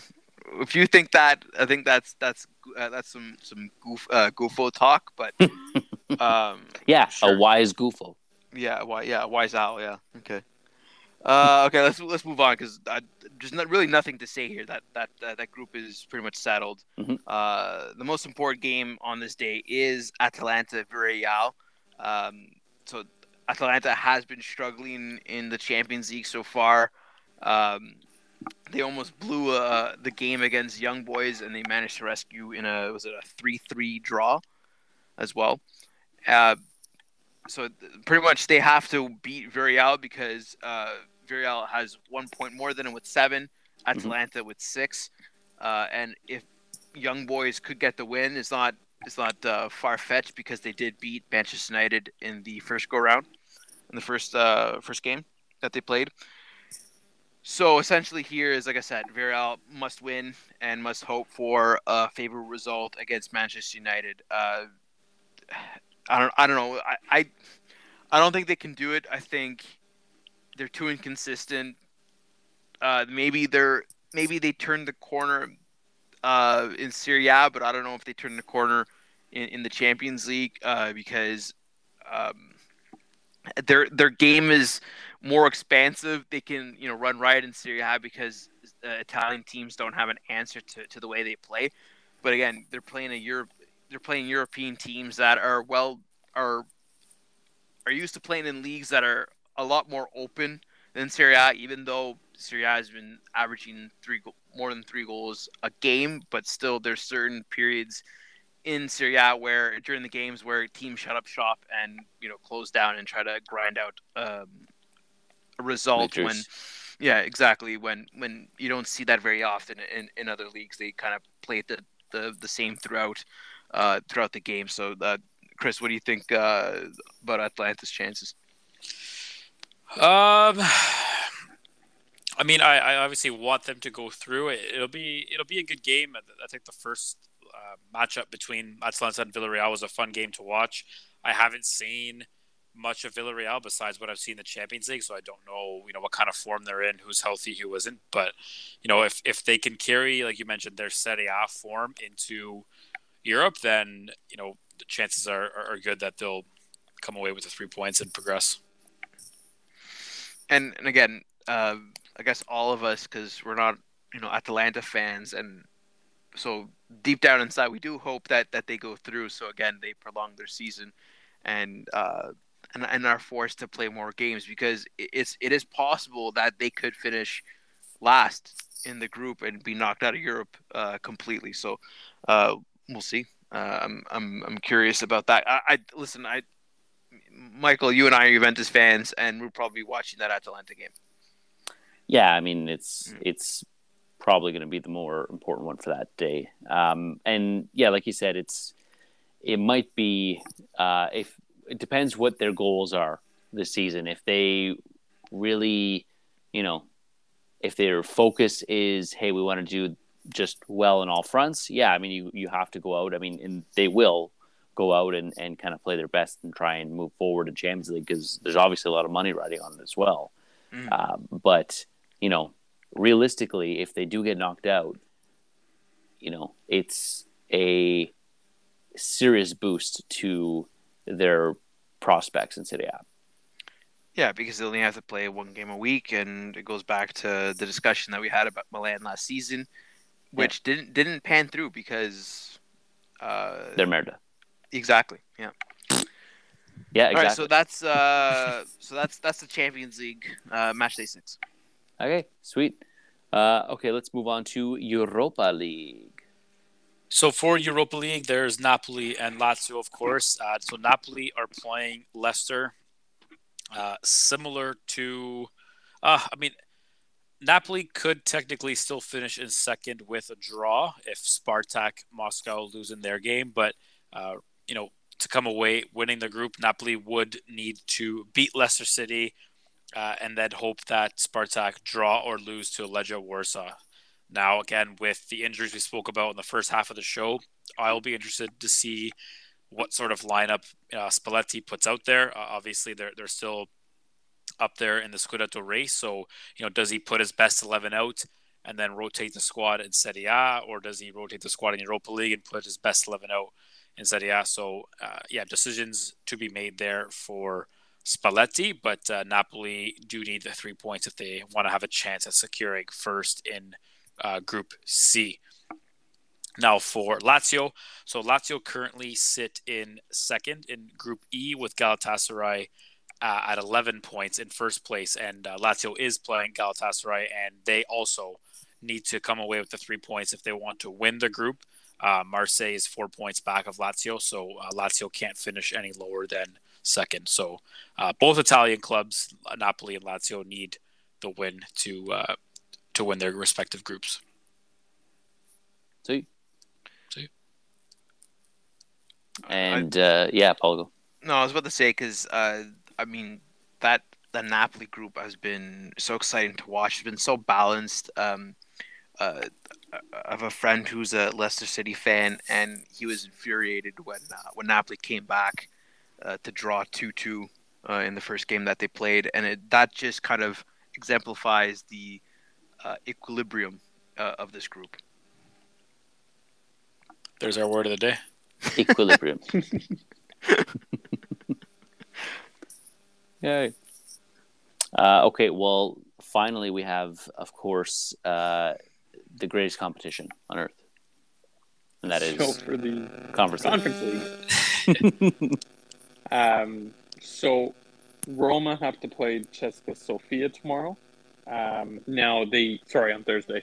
So um, they're guaranteed at least second, but in order to win the group, uh, Bodo Glimt would need to drop points against Zorya, which they do have to travel to the Ukraine, so that isn't necessarily out of the question yet. Um, and then Roma would have to win.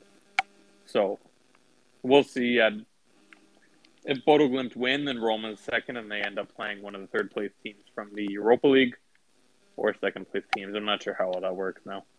Um, but yeah, so Roma, CSKA Sofia, they should win, and then depends how Bodo Glimt does against Zorya. There you have it. So it's going to be a very interesting uh, week in Europe because there's uh, there's a lot riding, I guess, position wise in these groups, um, and again, it's it's going to be exciting because uh, you know if they can maintain their positions, if they can go through, then we're going to have a very exciting race uh, in Serie A, and again something else to look forward to, obviously in Europe, with uh, the potential to uh, really bring back some respectability after some poor showings uh, from uh, Inter last year, uh, namely, but uh, and even Juventus, of course, because of uh, their their shittiness. But it's uh, again, it, it it could very well become almost like a rebound year for for a lot of these teams. So it's it's going to be a great a great week to solidify, hopefully, the the positive results for these guys. Okay, to be honest with you, what I'm looking most forward is actually next week's mid uh, midweek competition. Okay, uh, it's the um, I guess I guess I guess you can call it the first round of the Coppa Italia. So that's the competition I'm most looking forward to. So Yeah, we, we figured. man, you can't you can't beat um, uh, uh, Sampdoria, Torino, or uh, forget who was playing Lecce, but someone's playing Lecce, so, or you know Fiorentina, Benevento. There you go. That's another good game. Literally, we're going to beat it any of the games this week. Please, I, I I enjoy because it's always entertaining. As you might as you as Michael as you said before, it's it always brings entertainment, uh, like airs or like excitement. Uh, you know, nothing can beat a cup comp a knockout uh, cup competition. Yeah, if it's, again, if, for example, it's a team like Milan getting knocked out, that's, I, I'll give you that. Yeah, but we don't want them to get knocked out. That's the Yeah, whole well, yeah, again, well, uh, we're getting into Semantics? territory here. Yeah, that, that we don't need to discuss. Yeah. Uh, okay, that's it for uh, the European preview. Then uh, why don't we move on to uh, America's favorite segment, and that is Who am I? I don't know. who am I? I don't know. So last week, our answer was, or the correct player was uh, Martin Druun, and the uh, listener who got the correct answer was uh, Chris Kelly. And so his question was, um, he's mentioning he was having a conversation or debate with some others, and he was wondering what our take was on which striker from the past, in our opinion, would fit best into the current Italian national team and why? Mike, I want you to go first. Oof. I don't know. I, I was thinking about question. this. Yeah, and, and I mean, because again, you got to think of a a striker who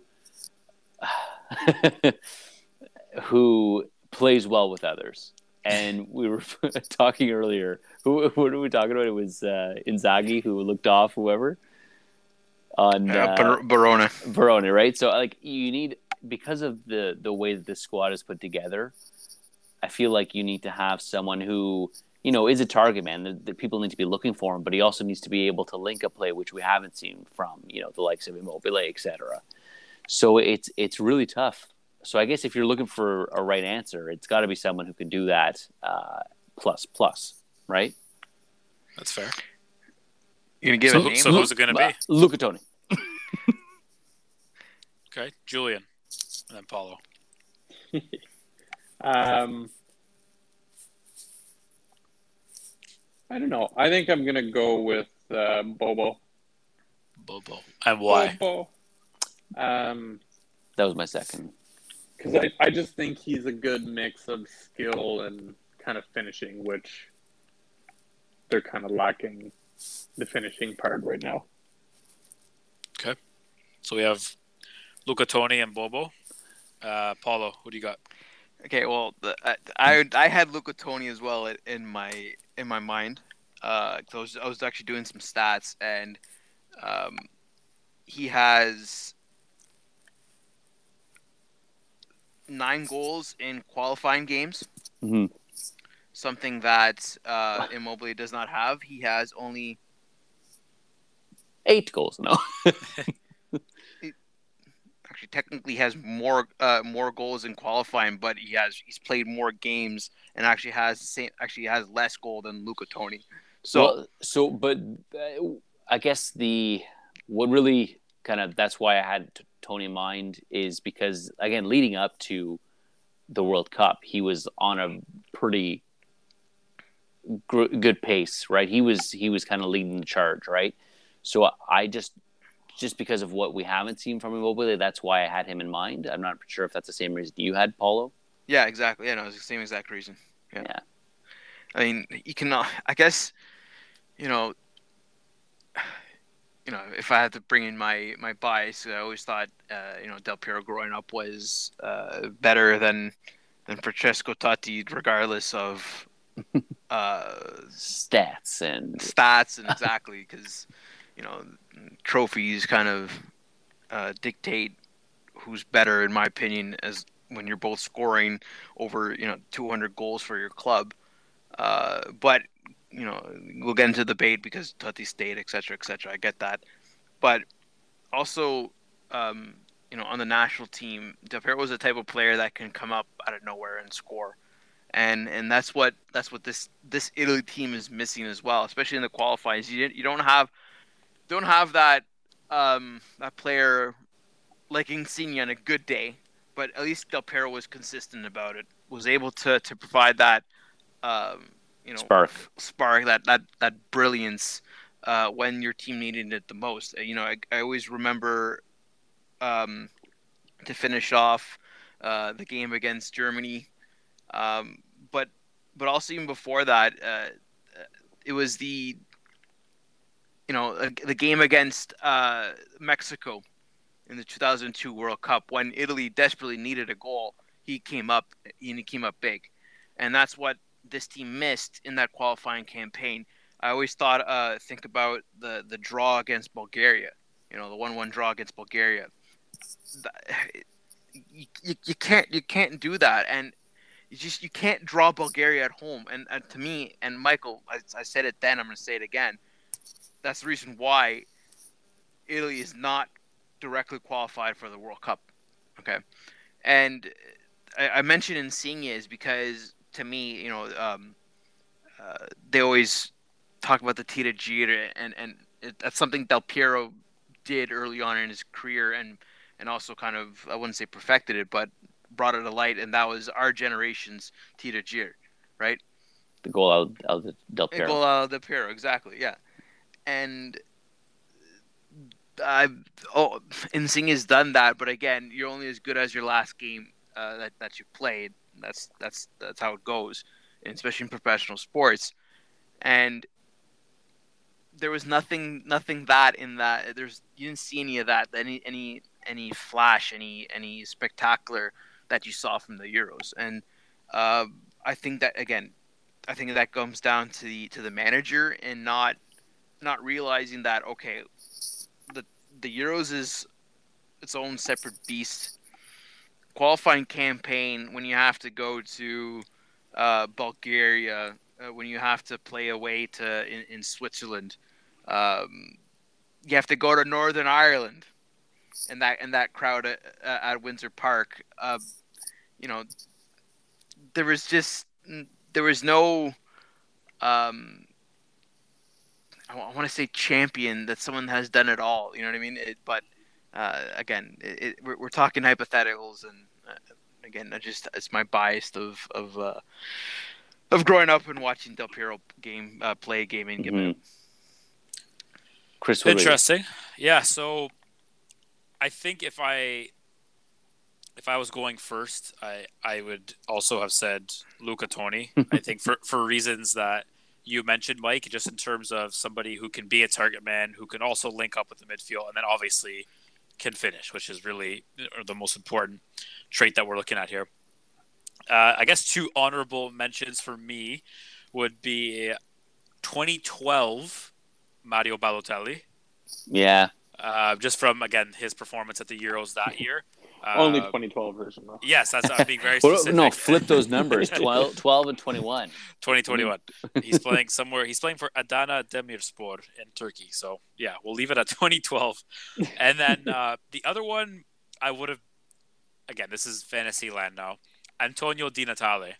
If Mm. if him in his prime with this roster, I think that would have been fun to watch. I, I wouldn't go as far as saying he'd be the best fit out of all the, you know, former Italian strikers, and you know, there's been some prolific ones, but I think that would have been fun to watch. Like I said, so um, yeah. Any other comment?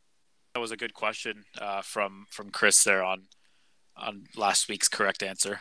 Yeah, it's it's a very fun question, and Yeah. I, I I just wonder, do you think we have some biases ourselves, like answering that? Aside from Paulo's obviously stated bias, but do we have like, you know, is there who are we maybe neglecting? Is there anyone you think you know could I mean- deserve a shout?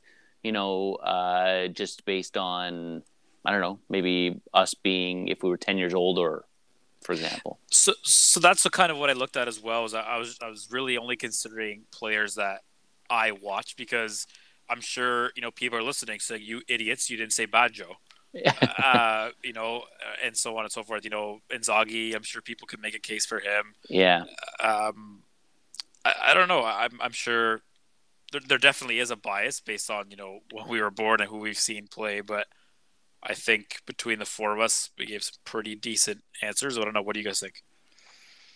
Uh, I mean, if I have to go even further, because again, during the pandemic, I watched a lot of uh, games from the '80s uh, just to pass the time, and and um, uh, for me, you know, Paolo Rossi in that '82 tournament is something that that will be spoken about for for years to come, uh, decades to come.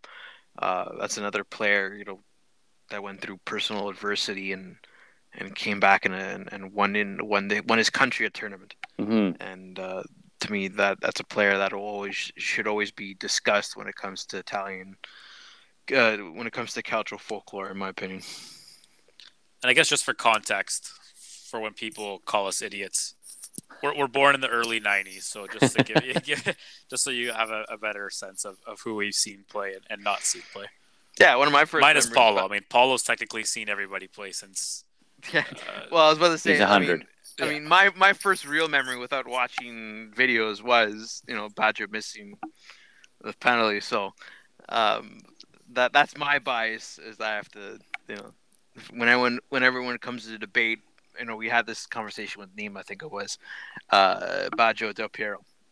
I'll take Mhm. Del Piero 100% of the time. Baggio missed was at 94. Yeah. So you would have been two. Yes, I said my first memory. yes. which diapers were you wearing?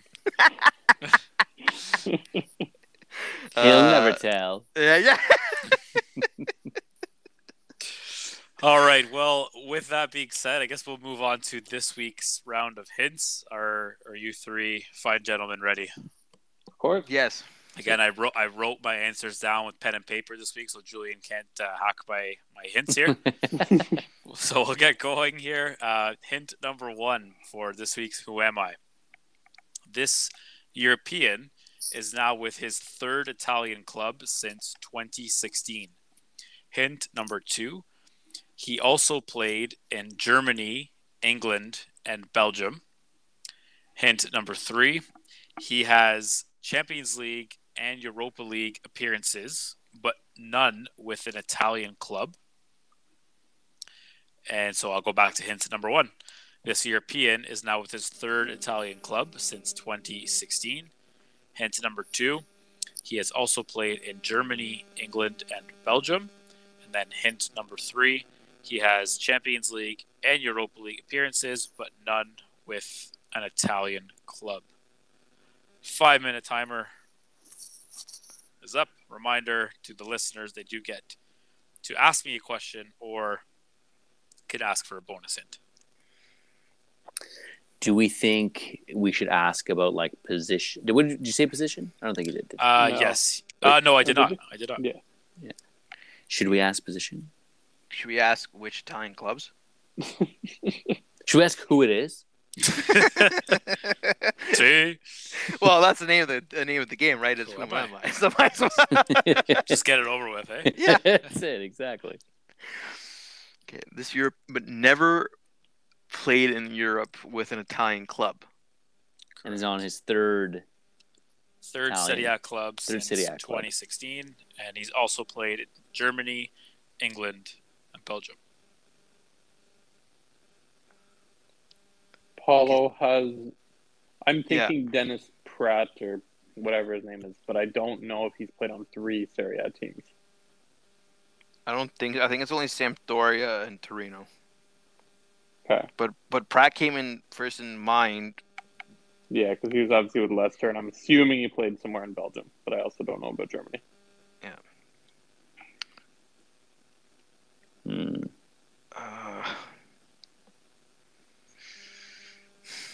Third Italian club since 2016.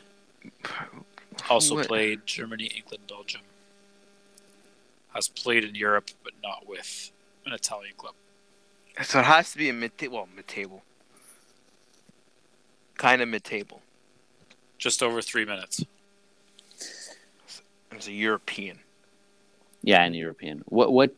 Uh, yeah. Should we ask him a question, or should we just ask like what the bonus hint is? Yeah, because if I because my question is, what are the clubs? Anyway, um, I guess we can ask position, but that won't nail it down.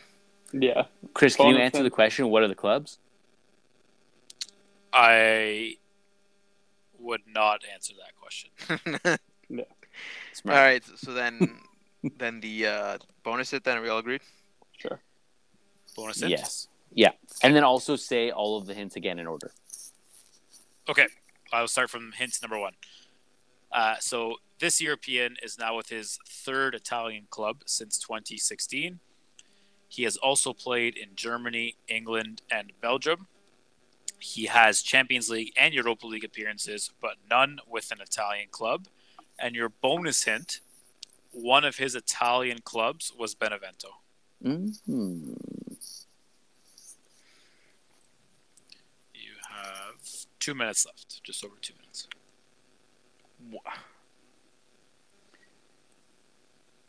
That is a decent hint, though, Benevento. Benevento. Who's on Benevento? Has played in Europe. Lapadula? Has he played in Europe, though? No. I don't think it's Lapadula. Oh, no, European. Never mind. He's Peruvian now. Wait a minute. There was a defender that they signed when they came up. Who was it? Minute 30. Um, Caldirola? He Oh, did I- play in Germany. yeah. Wait, Um, But he- so, but he has to be playing in Serie A now.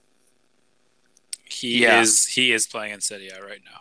Okay, yeah, then it's not Caldirola because he's in B. Here, what's his position? Only because I'm nice, I'll just tell you, and there's one minute left, he's not a goalkeeper and he's not a defender. I'll tell you that much. okay, Benevento. No more questions, you crooks. um,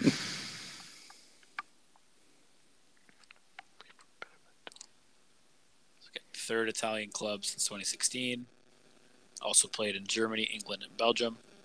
He's played in Europe, but not with an Italian club. And your bonus int is one of the Italian clubs is Benevento. 30 seconds. Who who else? Who like who's on Benevento? It's probably I would imagine it's on the third team. I, I, I don't know. I'm thinking striker for some reason, but I don't know. It also could be wrong. Because it would he have been on Benevento last season? Ugh. I mean, it's possible. Think of who was on Benevento last season. I mean, okay, let's say Calderol because he did play in Germany. 10 seconds. No, he said it's not a defender. Oh, damn it.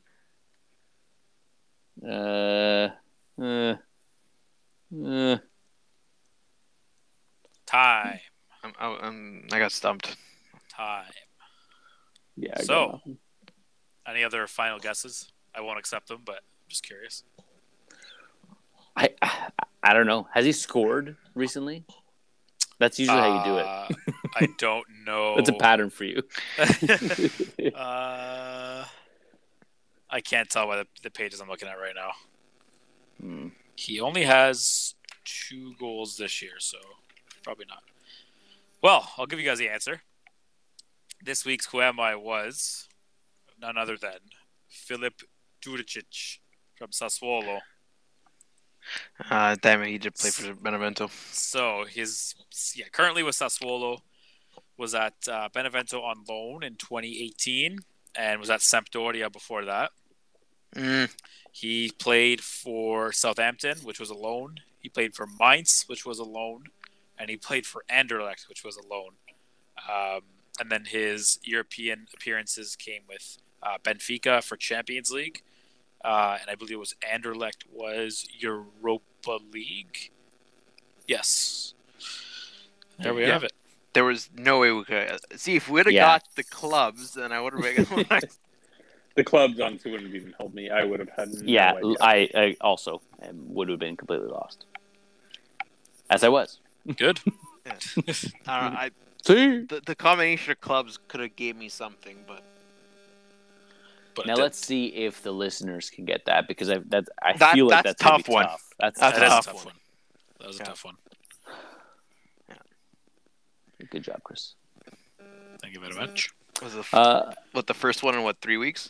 yeah, Yeah, we were probably. roll, just Yeah. you know, making sure he was angry at us, so Yeah, yeah he took out to his uh, us. his frustration.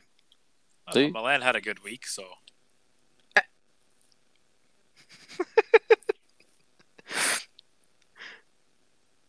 we'll see. Okay.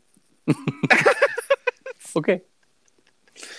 Uh, okay, let's uh, wrap it up then. Paul, do you have a uh, Serie B minutes? Yeah, there was some uh, some interesting results in Serie B uh, this week. So uh, Brescia lost two nothing to Monza. Uh, Pisa won one nothing against Como. Uh, Benevento beat uh, Pordenone two one, and uh, Perugia won one nothing against uh, Vincenza, and it was um, an, an important game. Uh, it was important to mark. It was um, the two teams that uh, Paulo Rossi played for, and there was a, uh, a small ceremony uh, before the game to to mark uh, the occasion. So I want to I want to point that out before I moved on. Um, so the the Serie B table is as follows. Uh, Pisa still in first place with 32 points. Lecce moves into uh, second place at 31 points. Brescia in third place with 30. Benevento uh, in fourth with 28 points, tied with Monza at 28. Uh, Cremonese with 26, Ascoli with 26, and Frosinone with 25. The bottom five uh, places are as follows: Cosenza with 15 points, Alessandria with 14 points, Crotone with eight, uh, Vincenza with seven, and Pordenone with seven. So, uh, a quick Pescara culture update, Michael. So you know how we like to to, Mhm, to mhm, mhm. point out that we're Pescara, we're Pescara fans. So they actually won their first game since October 31st. Wow. Uh, They beat Spooky. yeah, they beat uh, Grosseto two one, and they're still, uh, I believe it's fourteen points off of first place in uh, Lega Pro Group B. See?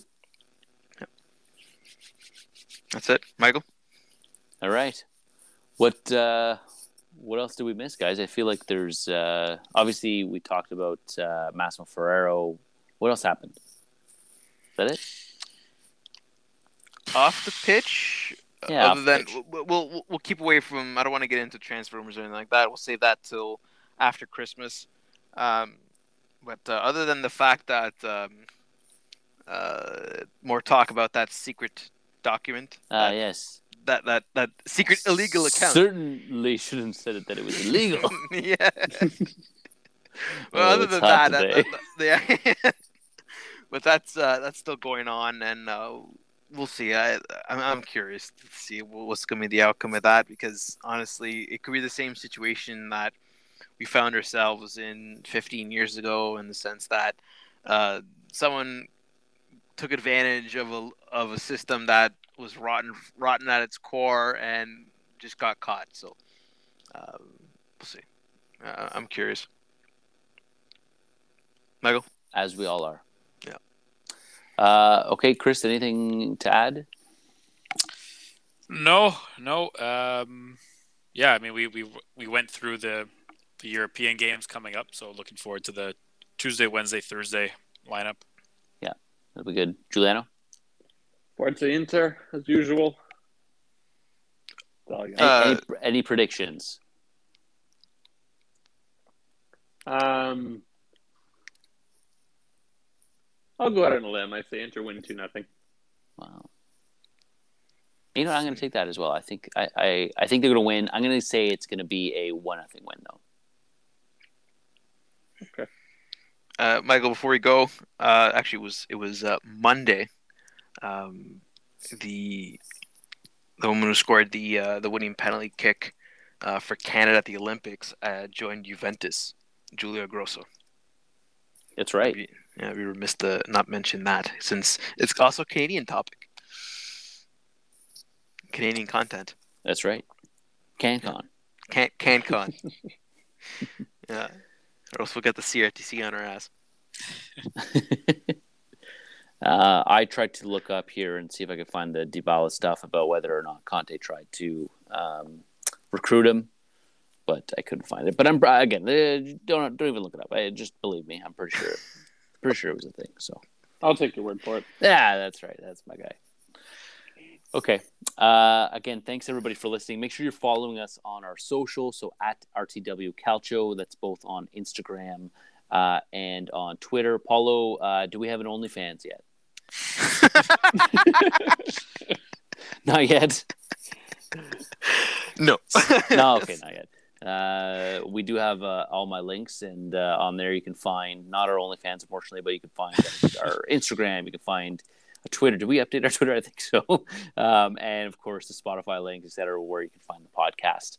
Um, yeah, let's. Uh, it's it's again, we're in the middle of this uh, big gauntlet we were talking about, so it's uh, exciting to have obviously uh, Calcio on almost every day here. So it's uh, so we still got another week and a half of that. So it's going to be an exciting uh, couple uh, week, week and a half, uh, two weeks coming up here before uh, the Christmas break comes uh, full force.